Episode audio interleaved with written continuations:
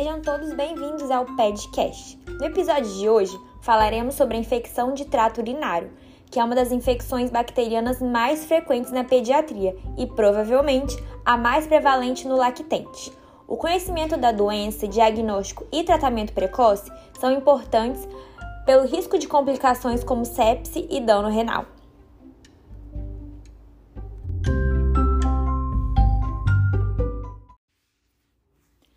A infecção do trato urinário acomete principalmente o sexo feminino, embora no período neonatal até o primeiro ano de vida seja mais frequente nos meninos. O aumento da incidência ocorre entre três e cinco anos de idade, havendo outro pico na adolescência, devido às alterações hormonais e, em alguns casos, ao início precoce da atividade sexual.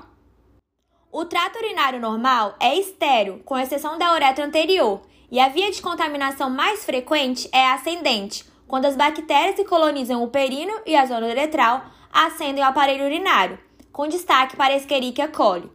Em meninos não circundados, o prepúcio é um reservatório para várias espécies de proteus, enquanto que nas meninas, a uretra curta e a proximidade com a região perianal facilitam a ascensão das bactérias da flora intestinal.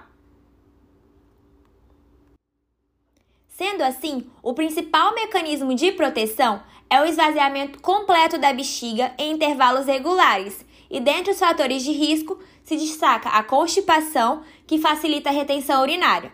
Não se pode esquecer também que uma outra via de contaminação é a hematogênica, que acontece no período neonatal e consiste na transmissão de bactérias a partir de outro sítio infeccioso. O quadro clínico da criança depende principalmente da sua idade. As crianças menores apresentam sinais e sintomas mais inespecíficos, como febre, irritabilidade, recusa alimentar e baixo ganho ponderal. Após os dois anos de idade, aparecem sintomas mais específicos relacionados ao trato urinário inferior, como desúria, polaciúria, urgência, enurese e tenesmo, quadro denominado de cistite. Quando evolui para o trato superior, denominado de pielonefrite, a criança começa a sentir os, sintoma, os sintomas sistêmicos, se destacando a febre, a prostração, vômitos e dor em flancos. Dessa forma, a anamnese tem um papel fundamental para a suspeita de infecção, e os exames a serem pedidos para auxiliar no diagnóstico são o exame simples de urina e a urocultura. O exame de urina pode apresentar alterações sugestivas de infecção do trato urinário, que vão permitir o tratamento empírico com antibiótico, e após o resultado da urocultura, é importante confirmar o diagnóstico e adequar a terapêutica de acordo com o antibiograma. Nas crianças ainda sem o controle esfincteriano, a coleta de urina é feita por punção suprapúbica ou sonda vesical, e nas que já possuem controle vesical, é coletada a urina de jato médio. Os principais antibióticos usados no tratamento são a cefalexina, o Bactrim ou nitrofurantoína pela via oral e gentamicina ou ceftriaxone pela via endovenosa, necessária apenas em crianças gravemente doentes ou com vômitos persistentes. O antibiótico de escolha deve ser administrado por dez dias nos casos de pielonefrite e cinco a sete dias na cistite. Após o tratamento, é importante ser feito o controle de cura e o exame de imagem.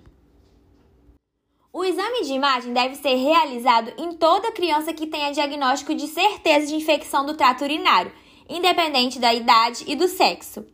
O ultrassom de vias urinárias é o primeiro exame a ser pedido, a fim de detectar possíveis malformações do trato urinário, e outros exames também importantes são a cintilografia renal e a uretrocistografia miccional, que serão solicitados de acordo com o quadro do paciente e a alteração ao ultrassom.